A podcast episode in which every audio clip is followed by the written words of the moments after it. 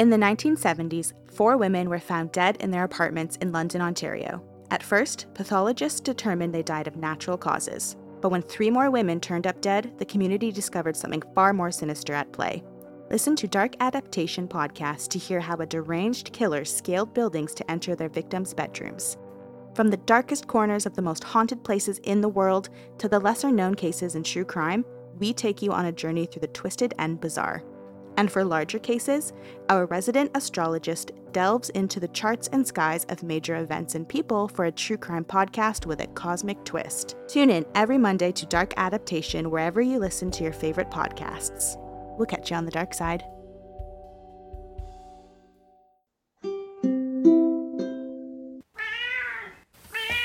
Hey guys, welcome back to the True Crime B&B. Hello, this is episode 32, and I am Beth. I'm Bailey. And today we're kind of pulling a dirty trick on you. We, Yep. We both have sad stories today. because I was supposed to be the good guy, but Mm-hmm. sometimes good guys do bad things, and I'm doing a bad thing today. Bailey's still going to go first, Uh-huh. but don't expect anything uplifting at the end of this. And if we do add something in uplifting, happy surprise. There. That's right. Put it that way. That's right. Okay. All right, so what do you have today? Today I am back in America. Hello, welcome home. yeah, welcome back. We are going to first the West Coast, but then it's going to take place on the East Coast. All right, jet setter. Mm-hmm. So I'll start you out with our main character of this story. His name is William Bradford Bishop, and he was born in Pasadena, California on August 1st, 1936. Okay. He was William Bradford Bishop Jr., so his father was William Bradford Bishop the first. And then his mother was named Lobelia. He, instead of going by William Bradford as his namesake, he decided to go by Brad, and that's how I'm going to refer to him Okay. the rest of the story. He went to Yale University and ended up graduating in 1959, and that same year he married his high school sweetheart, who was named Annette Catherine Weiss. He decided to go into the U.S. Army, and in that he served as a counterintelligence operative. I think they detect intelligence operations that are going on in the country. Mm-hmm. So we're trying to thwart foreign spies. So he did that for a little while, and while doing that, he actually got stationed all over the world. So he was in Africa for a brief period, he worked in Italy for a brief period, he was all over the place. But then he came back to the United States when he and his wife decided to start having children. Okay. Well, that's good if they're both in the same country. It makes it a lot easier to have yeah, children. yeah. So the two settled down on the east coast of America, and they had three sons together. They had Brenton, Jeffrey, and William. Mm-hmm. And then later on, his mother, Lobelia, moved in with them as well. Okay. They officially settled down and bought a house in Bethesda, Maryland, and he was working at this point as a foreign service officer for the state of Maryland. So we're going to kind of leave that at what it is, Okay. and that's just what we know about him. All right. Now, on March 2nd, 1976, in Columbia, North Carolina, park rangers were called to a fire that had been started in the middle of the woods. Okay. And so the park rangers rushed out there, they put out the fire as fast as they could because they just thought it was a wildfire. Right. But upon further inspection, they quickly realized that this was not just a random bonfire that had gone wrong. This was a hand dug grave with five bodies Oh no. in it. Oh god. Yes. These five bodies consisted of two adult women and three male children. Yeah, I knew that as soon as you said it. Oh god. They also found at the scene a shovel and a gas can, and then they also discovered that the clothes, they must not have been burnt super badly because the clothes, they could see the labels, and they were from an upscale clothing store that did like specialty items. So these were handmade for them clothing, and they were from a store in Bethesda, Maryland, which was 200 miles north of Columbia where the bodies were found. wow. They called the police in Maryland and asked, Do you have five people missing from your state or specifically this town? And they said, No, we don't have anybody that's come up for that. Strange. And but we'll keep an eye out.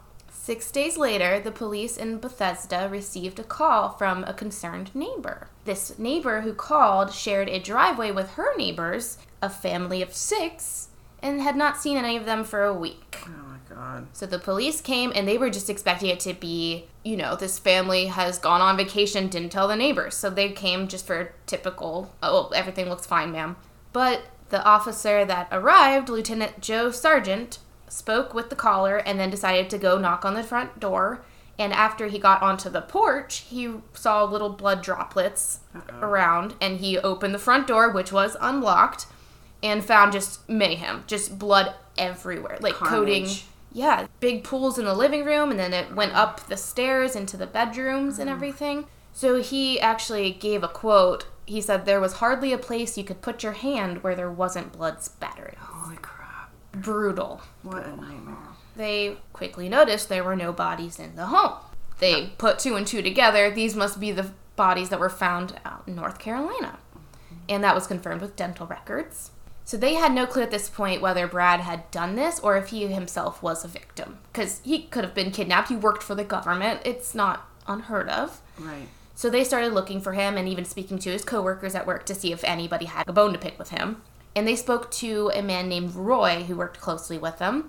Roy told them that March 1st, so the day before the bodies were found, Brad had been at work as usual, and the office had a yearly promotion they would give out to certain people, and he'd been expecting to get that. But then the promotion list came out, and Brad found out once again he had been passed over for that, and he was pissed off, furious, frustrated about this. And so he told his coworker, Roy, that's now talking to the police, that he was feeling sick and he was going to go home. Roy also told the police that in the past, Brad had commented about how his mother and his wife had teamed up together to constantly tell him, You're not doing enough. I want you to be further promoted and stuff. And we don't know if that's actually true, if he just overplayed it. But also, he was kind of upset with his wife at the time because she had recently started going to the University of Maryland to get her own degree. She's 37. She finally wants to do something for herself. Yeah. And he wanted to go be stationed overseas again Okay. for his job. And she said, because Well, he thinks that's how he's going to get promoted if he Right. goes back overseas and again. that's the last time he remembers feeling successful in his career. so he blames his family that he's not getting this promotion, and then he's blaming his family because they're nagging him about not getting the promotion. yeah. Okay. Yeah. But it's not, what a nightmare. Yeah. All of that kind of went cold. They're still looking for Brad. March 18th, a station wagon registered to him was found by park rangers in the Great Smoky Mountains in Tennessee. They found dark stains in the backseat, which was found to be blood. They also found dog biscuits, a shotgun, bloody blankets, and his medication, which was oxazepam, Okay. which is a common anxiety medication. Maybe he should have taken more of that. Yeah, he took it with him though. They tried to search the area of the Great Smoky Mountains where his car was found, and they had sniffer dogs and everything, but they couldn't find a scent anywhere, so it didn't seem like he left on foot at least. We don't really know. And they officially put out a warrant for Brad after this. The police started digging even further into his activities after he had left work on March 1st. Mm-hmm. So they found that he had gone to his bank and withdrew several hundred dollars.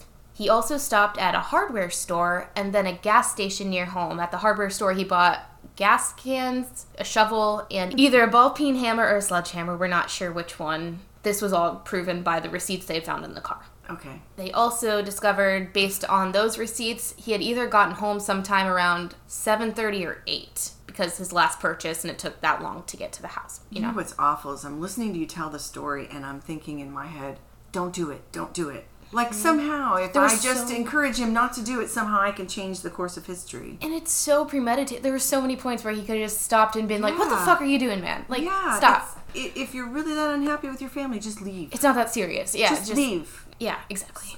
Sorry, I just I know it just fills you with dread just knowing. it makes you feel helpless. Mm-hmm. It's like you know what's going to happen and you just can't stop it. I'm just gonna run down the basic event of what order things went down, and then I'm not gonna go any further because these are kids and I don't do that shit. Okay. Yeah, we don't need to. Based on the crime scene, they put together his series of events that occurred sometime after 8 o'clock. He came home, the children had already been put to bed at this point. His children were 5, 10, and 14. Oh, At this point, he seems to have stumbled upon his wife, Annette, who was 37, because it seems she was killed first because she was taken off guard. So she had been reading a book sitting in a chair in the living room, and he had attacked her from behind, it seems. And then he went upstairs, killed the children, and then it's believed his mother, Lobelia, was out on a walk walking their dog. And then she came home and found the scene. Were all of them killed with the ball peen hammer? It was such chaos. They didn't find any shell casings, I will say that, in the house, but we don't know. Yeah. entirely. It seems like yeah, with the hammer or the sledgehammer, whatever it oh, was. Oh my God. Brutal. how do you go to a little kindergarten kid mm-hmm. Especially when they're sleeping. when they're sleeping and they're so angelic when they're sleeping and oh holy shit. But this actually, we're kind of nearing the end of this because this mother, we never found him. He's just gonna tell you, loose? still on the loose. Holy crap. He was actually on the top 10 America's Most Wanted list until like 2018. At which point they moved him off to make room for people who could still be dangerous. At this point, he's like almost 80, you know? Yeah. Witnesses later did come forward to the police saying that they had seen him in North Carolina, matching the license plate and everything in his car. So before he ditched it in Tennessee. And he had stopped, purchased tennis shoes at a store, and he had a dark skinned woman and his family dog with him. So that does match up. Yeah. I don't know who the woman would be, but So this was 1977, 76? 1976. So it was pretty easy to hop over borders in mm-hmm. 1976. Not to mention, he could be anywhere in the world. that's the thing. He has a government passport where he gets basically the fast pass through every single security line. He gets, Yeah. and they're not really tracking him because he's They a would be trusted now, member. but I doubt I doubt they really Yeah. had the capacity to do that back then. At the time, he's But just wherever he as a is. civilian, I have to renew my passport every 10 years. Mm-hmm. And if you're a child, it's every 5. Yeah. So what about that passport? Would that would not eventually expire or was that good for as long as he was supposedly I think, until it was confiscated back by the government? I think it would. It does expire. I think they even cut it off once they were like, "Oh no, he's definitely the dude who did this." Once they realized he committed the crime, I think they put out a warrant and said, "This is not valid anymore. Don't let this guy through the Yeah. borders." But at this point, they believe he probably already did Yeah, cross he had already slipped through. Yeah, Wow. just because the whole thing was so premeditated that it's oh, like, yeah, I mean, And just then- go. If he wanted to do that, he could have just done that and left his family yeah. I don't know why they had to die. It doesn't make sense. And- because he was an angry piece of shit who wanted to take his anger out on somebody. Mm-hmm. Um, That's just out, that's just outrageous. I nothing. There's no reason that makes sense. there's like no reason just that makes sense. Yeah, but then again, nothing came about except for two years later in 1978, his coworker that spoke to the police originally, Roy, was in Sorrento on business, which is a town in Italy, mm-hmm. and saw Brad. He just happened upon him. He was washing his hands in the bus stop bathroom, and Brad walks in, and he stops and said, "Okay, that guy's kind of disheveled, and his hair's grown out a little bit. He's scruffy now." But that's Brad. Like I know my coworker I worked with every day for like ten years, you know. Yeah. So he turned to him and said, "You're Brad," and the guy just said, "Oh no," and ran. So Roy chased him out and lost him somewhere in Sorrento, Italy, Wow. and we have not seen anything from him since. That's because he immediately left Sorrento. Yeah, he's probably not in Italy any longer. Oh my god. And he speaks so many languages, it really could be literally anywhere. Wow, that story is terrible. Yeah. I do want to. It's not a happy thing, but it's not a super bummer. But in 2021, so just recently, a woman who had been adopted as a child did a DNA test and accidentally found out that she was William Bishop's biological daughter. And that has been confirmed by the FBI. They know for a fact she is. But it's not any clue as to where he was after the murder because she was born in 1958. But it's just, can you imagine? Was she born in the U.S. or was she somewhere else? Yeah, she was born in North Carolina, so he must have just cheated on his girlfriend. So he was or wife. he was just bad all along. yeah, he was just a piece of shit. Well, I have a lot of pieces of shit in my story too. Great, let's go ahead. Hey, it's piece of shit day at the B and B. Okay, sorry about that, It's guys. B and B POS day. Woohoo! B and B POS. I like that. Well, Brad, you, Rotten hell wherever you are. This one at least has an ending. Okay, yeah, that's It's better. not a happy ending, but it is an ending, and I am cheating a little bit today. Mm, it's alright. old. It's from the turn of the 20th century, and it's scandalous. So I picked it anyway. okay. Sue me. You know, it's a little rumor, a little gossip mill. Yeah, we do this for free, so I can do what I want. yeah that's true. this is one of my Architect Mayhem stories, okay. and it is a scandal and a murder. Even more so than Francis Rattenbury from episode 10, in case anybody's keeping score at home. Francis was pretty scandalous, but this one is extra super scandalous. Well, Francis wasn't scandalous in his own. Mm, No. Everybody else was scandalous. Yeah. okay. And I'm going to also preface it by saying probably a lot of people have heard of this story but I'm going to spend a little bit more time talking about the people Okay. rather than just the one event that everybody knows about. So, to jump into this turn of the century murder scandal, we have to meet the main players. And since you know this is an architect mayhem, I'll start there. Mm-hmm. Stanford White was born November the 9th, 1853, in New York City, into a family that was educated and connected, although they had no real substantial wealth, with his father being a critic of music and the theater, who was also a Shakespearean scholar. Stanford, being privy to his father's connections in the art world, was accepted at the age of 18 into an internship under Henry Hobson Richardson, whom any architect will tell you was a giant of his time. Since formal education was not required at the time, as long as architectural internship was sufficient, Stanford took advantage of his connections to also train with Julien Guadet of the École des Beaux-Arts in Paris. Hmm. The Beaux-Arts was the predominant architectural style during a large part, but especially the second half of the 19th century. You can find examples of Beaux-Arts architecture being created into the 20th century. It was very flowery and sculptural. It was informed by French neoclassicism and the Baroque and the Rococo, which brought in very ornamental elements, but it incorporated modern materials like iron and glass, so it achieved a grandiose, impressive building that was very grounded in skilled craftsmanship. Interesting. And I will do an Instagram post with pictures of some of these Yeah, elements to. so that you know what I'm talking about. Okay. Stanford's Beaux Arts training and artistic excellence led him to move onward to become the artistic leader of the architecture firm McKim, Mead, and White by the time he was 26 years old. McKim, Mead, and White ultimately was considered to be secondary only to Frank Lloyd Wright, and I know you know that name, Yep. when it came to importance to the identity and character of modern American architecture. And of course, we're leaving out a whole bunch, like Louis Sullivan and the whole Chicago style. But this episode's about Stanford White, so I'm just going to leave it there. Okay. By the time Stanford White was 26, which was in 1879, he had already begun achieving fame for his work. His work and design principles embodied what he called the American Renaissance. And I didn't write this down, but really what his goal was that he wanted to produce these intricate, ornate, grandiose buildings where important things happened. That was kind of his goal. He wanted to be the guy who designed the huge building where all the stuff happened. So he wanted to go down in history, essentially. He did, mm-hmm. basically. He wanted to make a name for himself. Okay. And over the next 25 years, Stanford designed such buildings and structures as the Triumphal Arch at Washington Square, the second Madison Square Garden, which was subsequently demolished in 1925 and replaced mm-hmm. many churches, the Boston Public Library, numerous society clubhouses and yacht houses. He also designed many Long Island mansions that still stand.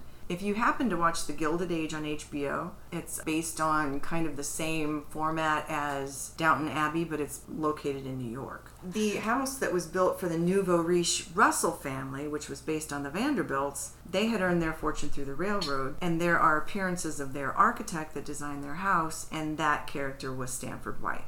They even Oh. called him Stanford White. As Stanford's portfolio grew, so did his fame. In 1884, he married a woman named Elizabeth Bessie Springs Smith, and they had a son named Richard, who unfortunately died in infancy in 1885. And then a second son named Lawrence was born in 1887. Just as a side note on Lawrence, because we'll never hear about him again. Okay. He later became an architect also with McKim, Mead, and White, and he found his own success as the president of the National Academy of Design. Oh. That's just the most basic description that I can give you of Stanford White's life. A little bit of Francis Rattenbury esque as well. A little bit so, yeah. Oh, okay. The second party in this story is Evelyn Nesbit. Evelyn was the Elizabeth Taylor of her time. Everyone knew her face. Everyone knew who she was. Everybody thought she was beautiful.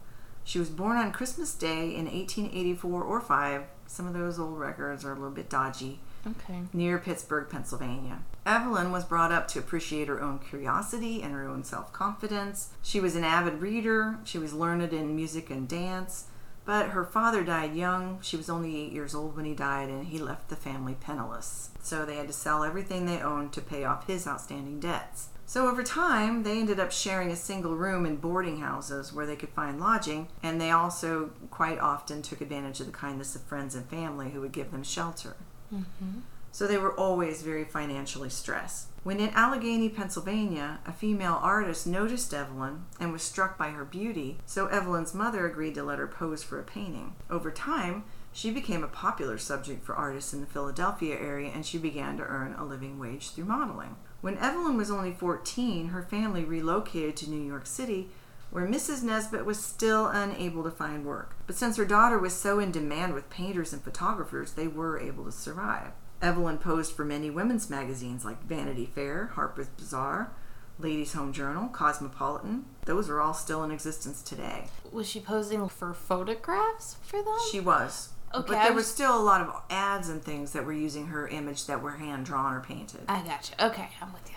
So her photo was showcased on dozens of commercial items as well. Mm-hmm. She was in the Prudential Insurance calendar, she was in the Coca Cola calendar, and a man named Charles Dana Gibson, who was well known at that time for what was called the Gibson Girls, and he did a series of paintings of just lovely young ladies. Okay. She was probably the best known of the Gibson girls, so he chose her for the model for one of his best known paintings, which was called Woman, colon, the Eternal Question in 1903. And they called it that because her hair in that drawing, it's a drawing, not a painting, her hair in the drawing resembles a question mark. Okay. I thought it was just a man being like, yeah. We don't understand women. They're so confused. What's wrong with them? But I'm no, sure I there was it. some of that too. I'm sure.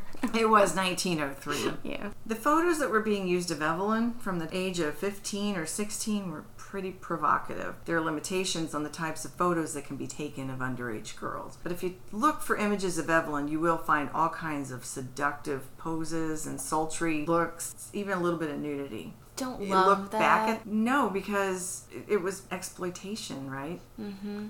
i mean, it's one thing if you're drawing it, I guess, versus photographs. You I, know, yeah, but- I don't know how many photographs there are, but I I mm-hmm. did find paintings that were nudes, and there were a lot of photographs of her pulling her clothing aside and showing a little bit of this and that. But she was 15, 15 and 16, so it was too young for that. Mm-hmm. For this work, she was earning about $10 for a full day's work, which is about $325 a day in modern dollars. So her mother acquiesced to letting Evelyn just support the family. There's no way that they were going to make that kind of money otherwise. Yeah, but you could probably go without if your daughter is being basic. Oh, honey, you ain't seen nothing yet. Oh, great. Okay. Evelyn got bored with sitting still, posing for photos or paintings. She wanted to work in theater. Remember, she was uh, educated in music and dance, and she wanted to be in the theater. She was offered a position as a chorus line dancer. Due to her growing fame and her face being known everywhere, she was then given a contract as a featured actress and star, and she began attracting the interest of wealthy, prominent men. Most of them were married, of course. Mm-hmm. She was frequently offered dinners and gifts, and because she was still so young, she normally would turn them down. She didn't want to give them any kind of claim of ownership or let them feel like she owed them anything. She was willing to pose. So it seems like they wanted her to be an escort. They did. Essentially. Okay. They did. Before long, Stanford White, we talked about him earlier, was mm-hmm. one of the wealthy and older men who noticed her. While he was 32 years older than Evelyn, he was a fairly attractive man, although he had a ridiculous mustache. It extended way below his mouth, and it stuck out about as far as cat whiskers on each side of his face. But I suppose that was the style back in the day. I mean, it's kind of back in now. Yikes. Mm-hmm. So, anyway, his success and fame gave him another arrow in his quiver in trying to get to know Evelyn. Mm-hmm. So, in 1901, when Stanford saw Evelyn dancing in the chorus, he was immediately determined to know her and convinced another chorus girl to bring Evelyn to his apartment for a drink. Evelyn was excited. This wealthy, famous architect's interest in her was exciting, and so she decided she would go. What Evelyn didn't know about Stanford was that in addition to his excellent professional reputation, he was known to be something of a predator, and his taste in women gave him the whispered nickname of the, quote, predatory satyr, unquote, due to his desire for young girls and wild sex. And a satyr is a, a mythological character that was big into partying and bacchanalia and Okay. and wild sex and crazy wine, and he had that reputation already. Although his reputation was widespread even in this regard, his wealth and social power almost gave him an infinite supply of young girls that were hoping to benefit socially or financially from his favor. Mm. In fact, in 2018, a book was published called The Girl in the Velvet Swing Sex, Murder, and Madness at the Dawn of the 20th Century. And this book claimed that White was part of a group of wealthy men who organized orgies that were attended by all these young girls. So it sounds to me like he was the Jeffrey Epstein of his day. say that sounds exactly like Jeffrey Epstein. Yeah, he was he was mm. pretty scuzzy.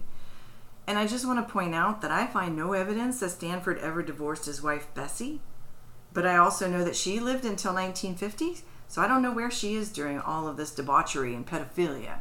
Well, she Perhaps she wanna- lived outside of the city with her son. Yeah. Stanford seems to have a total free for all going on in this apartment on 24th Street.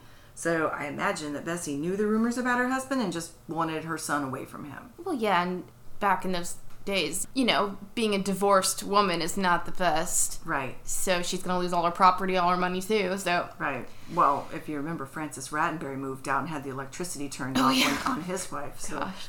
these guys were not good guys. so again, when Evelyn agreed to visit Stanford White's apartment, even though she considered him to be terribly old, she was 16 and he was 48. Mm.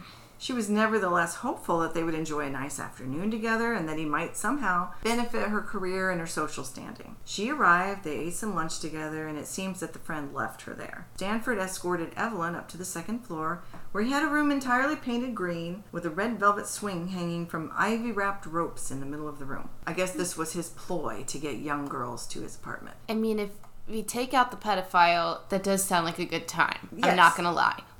Yuck. He suggested that she get on the swing, and he pushed her on it, swinging all around the room for hours. He was using the swing as an excuse to accidentally touch her where he couldn't if they were sitting next to each other or standing next to one another. Mm. She spent the day swinging around in the green room, and then she went home. So nothing bad really happened that day except for the grooming part. Mm-hmm. So he continued grooming her over the next few months, earning her trust, getting her to think that he's harmless. And he got to know her mother, who was quite impressed that White was spending time with her daughter. He was a respected professional, he was a famous man in New York City, so he also earned Mrs. Nesbit's trust. Then, girl, you go. Jesus. Well, he was probably older than her mom. Well, that's what I'm saying. Like, if you wouldn't want to, I pushing your 16 year old onto. Well, maybe she did want to. I don't know. Fair enough. Fair enough. He formed what he called a caretaking relationship with Evelyn, supposedly in order to get her a good foothold in high society.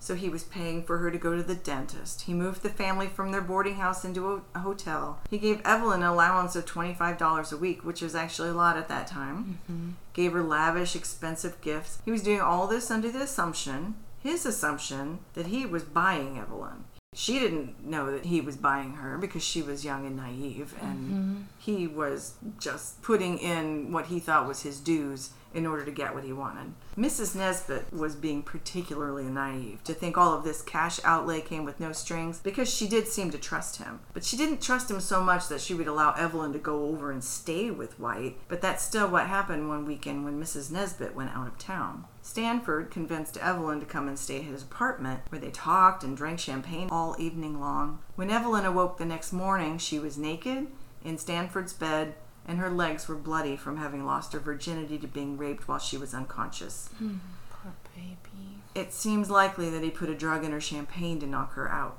Evelyn was scared and she was upset, and Stanford tried to calm her down by saying, Don't cry, kitten. It's all over. Now you belong to me. But in the aftermath of her having been violated, and in the terms of society at that time, she considered herself ruined. She stayed with him in the hopes that he would continue to take care of her. Mm-hmm. She was kind of stuck. She had no recourse. No one at that time was going to take her side, regardless of the satyr reputation that White had. It was always going to be the fault of the, quote, promiscuous vixen, even if he had drugged her to get what he wanted. Well, yeah, and then it doesn't help that all those people were doing the nude photographs and stuff before to her. She's clearly the victim here, but Yeah. back then people would be like, well, why are you posing naked if you weren't gonna be a whore? Like, You know? Exactly.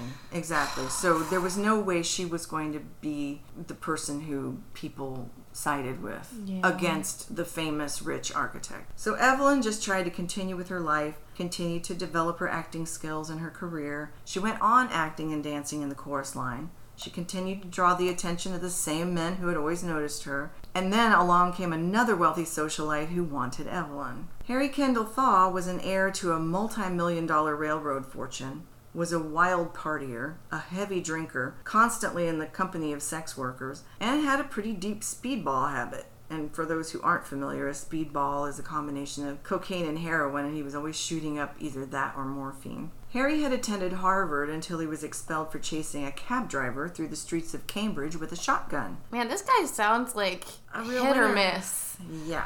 Like either you're gonna have the best night of your life with him or the worst. There's no in between. I'm guessing the second one. Oh, Christ. He had been known his whole life to be just extremely spoiled, very coddled, always had everything he could ever want, and he had a really wild temper. Mm-hmm. Harry amused himself after being expelled from Harvard by going to Broadway shows just continuously. He called attending these shows studying, and he just bounced through life in a drug haze and lived lavishly off his father's money. Harry felt entitled to anything he wanted because of his massive wealth and had been basically chasing the same group of young girls as Stanford White was chasing. And when he was snubbed by a group of these young ladies, he attributed that to rude remarks that had been made to the girls by Stanford White. So Harry had a bone to pick with Stanford. When Harry heard the rumors about Stanford and Evelyn, Harry decided he was going to steal Evelyn away from Stanford. Harry anonymously sent a series of lavish gifts to Evelyn, and then secretly set up a meeting at a party so that he could admit to having sent all of these lavish gifts to Evelyn so that he could win her over. Mm-hmm. How old is he? He is about 10 years older than Evelyn.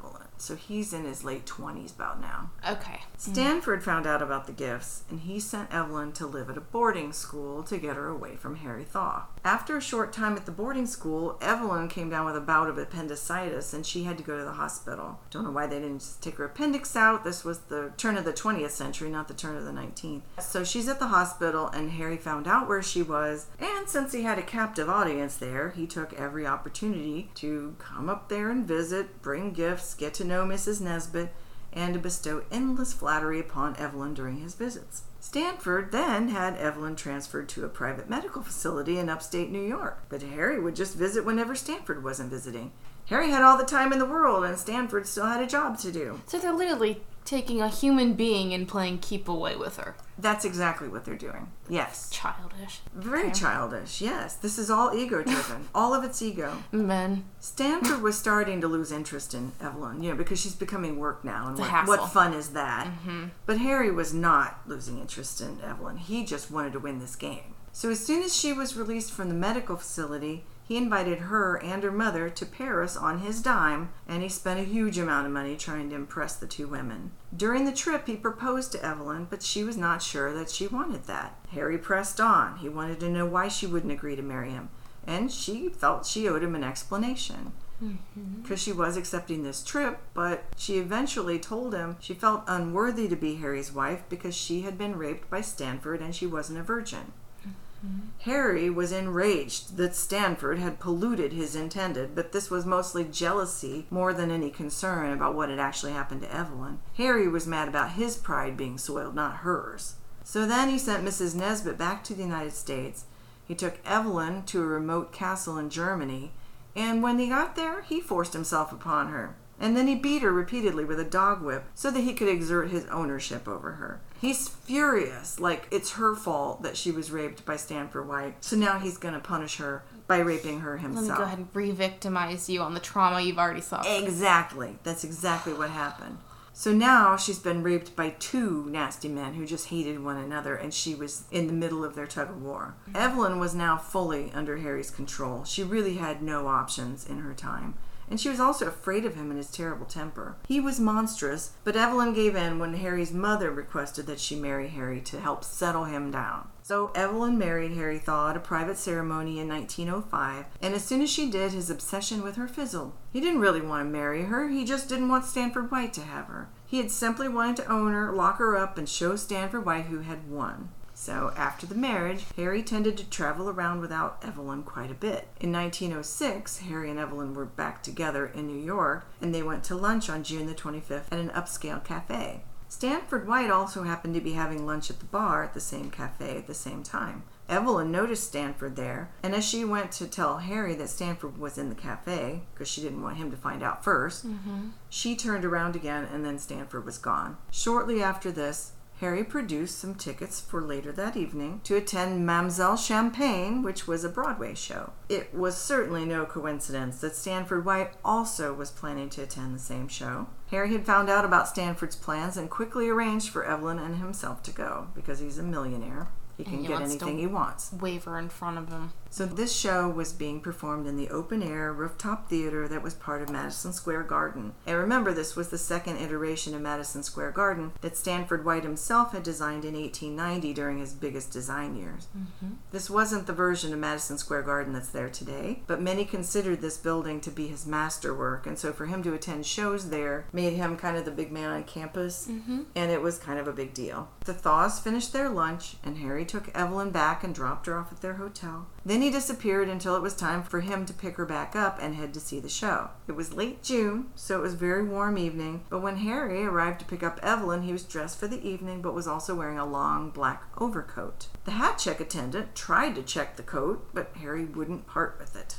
The Thaws were seated at their table, and while Evelyn sat at their table watching the show, Harry immediately left the table and was darting around.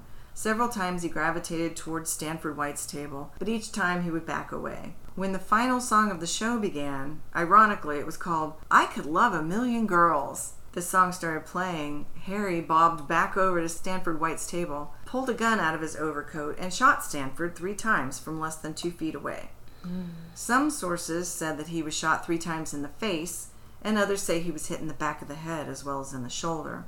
Regardless, Stanford fell to the ground while Harry stood over him victoriously, having murdered the famous architect in his most famous building. The crowd at first thought there was a prank being pulled because elaborate pranks were pretty popular at that time, and sometimes they were even orchestrated as part of Broadway shows. Mm-hmm. But the gore from the half of Stanford's face that was now missing soon convinced them this was for real. Yeah, I don't think that's a prop, guys. No. Harry was said to have yelled, I did it because he ruined my wife. He had it coming to him. He took advantage of the girl and then deserted her. As And if he really yourself. cared about her welfare. Yeah, you did the exact same fucking thing, dude. Yes, he did. You also deserve to be on that floor. Yeah, so he just held the gun up in the air, walked quickly through the crowd, and met up with Evelyn near the elevator. She saw the gun, knew something was happening, and she asked what he had done. Now, I don't know if she had heard the gunshots, but I don't know how she wouldn't have heard them. Mm-hmm. It's not like they were two miles apart, you know. yeah. Harry told Evelyn he'd probably just saved her life.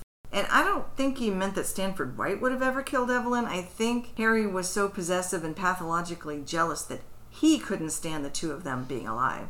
Mm-hmm. One of them had to be dead in Harry's mind. So if he hadn't killed Stanford, Harry would have had to kill Evelyn for his own ego's sake. The thought of the two of them was like a worm in his brain, mm-hmm. you know? So Harry was arrested the same day. There were two trials, the first of which ended on a hung jury. Two years later, in the second trial, Evelyn was more or less bribed by Mrs. Thaw, Harry's mother, to testify about how Stanford had mistreated and abused her, and Mrs. Thaw told her that if she did this, she would be rewarded with a divorce from Harry and $1 million in compensation. So Evelyn did testify about all the things that had happened to her. Of course, she left out the parts about Harry raping her in Germany. Right. She convinced the jury that Harry had been insane with grief and jealousy at the time of the murder, and in 1908, Harry was found not guilty by reason of insanity. Society's men identified with Harry. He was something of a folk hero to these guys who feared cuckoldry more than pretty much anything else. Mm-hmm. They would rather be dead than cuckolded. Mm-hmm. He was heralded amongst this group as having done it for the sake of wife and home, without any mention of how Harry himself had forced himself on Evelyn. He'd killed Stanford for the same behavior that he had committed, which is what you said a minute ago. Harry was sent to what is now a Fishkill Correctional Facility, but what was then known as Matteawan State Hospital for the Criminally Insane, mm-hmm. until 1913, when due to his nearly total freedom to do whatever he wanted in this place, he simply left the facility and ran to Quebec. He went to Canada? He went to Canada. That's just what Canada needs is more psychos. Yeah, just what they need. His life in this place was pretty plum. He was sitting down at a tablecloth table every day, having five course meals served to him. He had a full size bed brought into him. He could move around in there. He could pretty much come and go as he pleased, but he couldn't have his speedballs and his little trysts that he was used to, so he just walked out and ran to Canada. I wonder, do you think the drugs had a big portion to do with his decision that day to kill Stanford? Do you think he was just really high and was too proud afterwards to be like, yo, I, I didn't mean to kill that Dude, whoops, I got a little I carried think- away with that. I think he always intended to kill him. Okay, yeah. The checks. United States had him extradited back to New York, where he was found to be sane two years later. Mm-hmm. But Harry was a sadistic and self centered jackass. And in 1917, he was again found not guilty by reason of insanity for sexually assaulting and horsewhipping a teenage boy. Harry then spent seven years in a different asylum and was released in 1924. Evelyn did get her divorce from Harry, but the family never ponied up the $1 million she was promised for helping to get him out from under the murder charge. When Harry died in Florida in 1947 at the age of 76, he left a token $10,000 to Evelyn, which amounted to less than 1% of his net worth. Stanford White's great granddaughter, Suzannah Lessard, wrote a book about her great grandfather entitled The Architect of Desire, which was a tell all about the way her great grandfather exploited young women, girls, some of them barely pubescent, and how he took advantage of women who were financially fragile and who were commodified because of his money. She also discusses the ongoing culture within her own family that she said put all children in a place of sexual danger. She says the incest and debauchery have run like a genetic defect within her family. That for descendants of Stanford White, sexual violation was a condition of life. So in this architect mayhem, both the perpetrator and the murder victim were absolute trash. Mm-hmm. Stanford White may have designed amazing buildings, but underneath his society facade was a disgusting predator and basically a human trafficker, even though mm-hmm. they didn't use that terminology back then. Harry Thaw was a rich, entitled monster who thought he owned the world because of his inheritance, and he was just as much of a rapist as Stanford White was. Mm-hmm. The only person in this story who wasn't horrible was Evelyn Nesbit. After all the scandals that rocketed her to fame, or infamy, after all the exploitation and abuse that she endured during her life, after her divorce in 1915, she had married her dancing partner in 1916, but that didn't work out and they were divorced two years later. By 1919, Evelyn's movie and stage career were diminishing. She was becoming wearisome to the public. They were just tired of seeing her in the newspaper all the time. Mm-hmm. For a few months in 1921, she ran a little tea room, but it was unsuccessful, and that closed down. She had a son, but she did not name the child's father. She was just looking for someone to love her. She published her memoirs in 1937, tried to come back in cabarets in New York and New Jersey, but no one wanted to see her perform anymore. She twice, unfortunately, attempted to take her own life because the world was just hostile towards her. She was unable to make a decent living until in 1955 when she moved to Los Angeles so that she could become a consultant for the movie about her story, mm-hmm. which was called The Girl in the Red Velvet Swing, starring a young Joan Collins. She lived a quiet life and she became an artist. She taught ceramics. She stayed in a hotel in Los Angeles and later in a recovery home in Santa Monica. She died in 1967 at the age of 82. Wow. Only a few people attended her funeral because most of the world had just forgotten about her. Mm-hmm.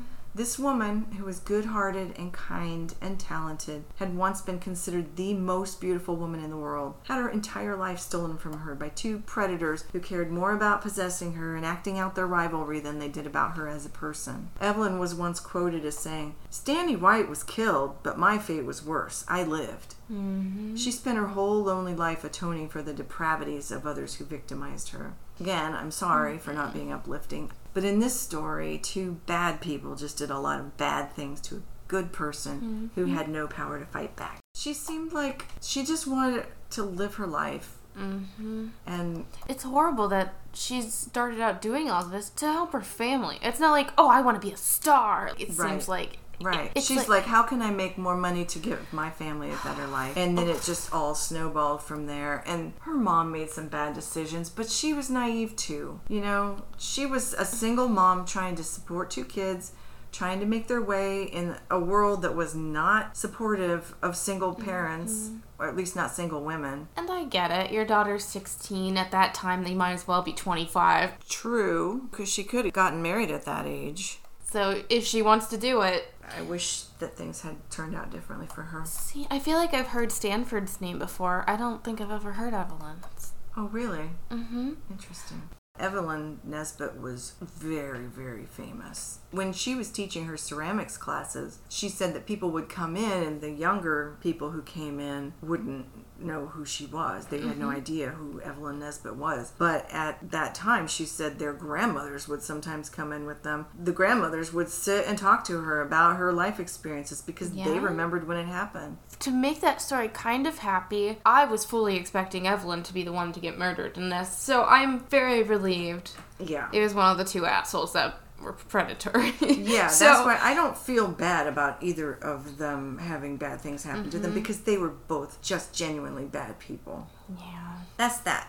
Guys, thank you for being here today. I'd like to ask you to please go and rate and review us on Apple. It also would help us a lot if you could give us a five star rating on Spotify or go to Goodpods and you can rate and you can give individual episode reviews there. Hopefully, it will be a good one. Come and find us and follow us on Instagram, Facebook, or Twitter at True Crime B&B. You can follow Puss at True Crime B&B Puss on Instagram. And you can send us an email Feel free to also shoot us an email at truecrimebnbpod at gmail.com. Yes. And I think that's wrapping it up. Yep, until next time, y'all. Thanks, crime family. We're always glad you're here. Bye. Bye.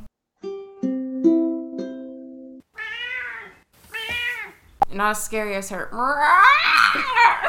oh, welcome. Hello. That was an awkward start. Lobelia. Lobelia? L O B E L I A. Lobelia. Lobelia? Yeah, Oh, that's better. a flower. That's a cuter. Yeah. it's better than Lobelia. Lobelia. That sounds like an infectious disease. The- oh my god, I'm bleeding from my eyes. It's Lobelia. Sorry. I'm not even past the first bulletin point yet. Okay. You know, it's just bullet point, not bulletin point. what? It's bullet point. I noticed in the last episode that I listened to that you were saying bulletin point and it's bullet point. I have always said bulletin point. Nope, it's bullet point. Okay. I think Bailey needs to go back to bed and school. wow, what a piece of crap. Pay us and we'll do something you want. That was Stanford White. I was gonna say that's a cool name. Born November the 8th. That's a lie. Stanford White was. Since formal education was not required at the time, But I don't want to decapitate you. crazy wine, and that's what So they. us. No, I'm just kidding. So again, when Evelyn agreed to visit Stanford's wife apart, Stanford's wife probably would have had better results from that. Yeah. Seriously. And then along came another. Well, see, and then along. Holy fuck! Yikes! Here, eat those and shut up. Okay. I had that dream the other night Mm-hmm. that we were quitting the podcast. We are not quitting the podcast. Unless we're in the dream right now and we already quit the podcast in the real life. oh my god, that's We can be found anywhere you listen to podcasts. You're already listening to the podcast. Why did I say that? okay. Plus, I'm trying to get through the last 10 words. Will you just knock it off long enough for me to finish this? Jeez! She's a saboteur, is what she is.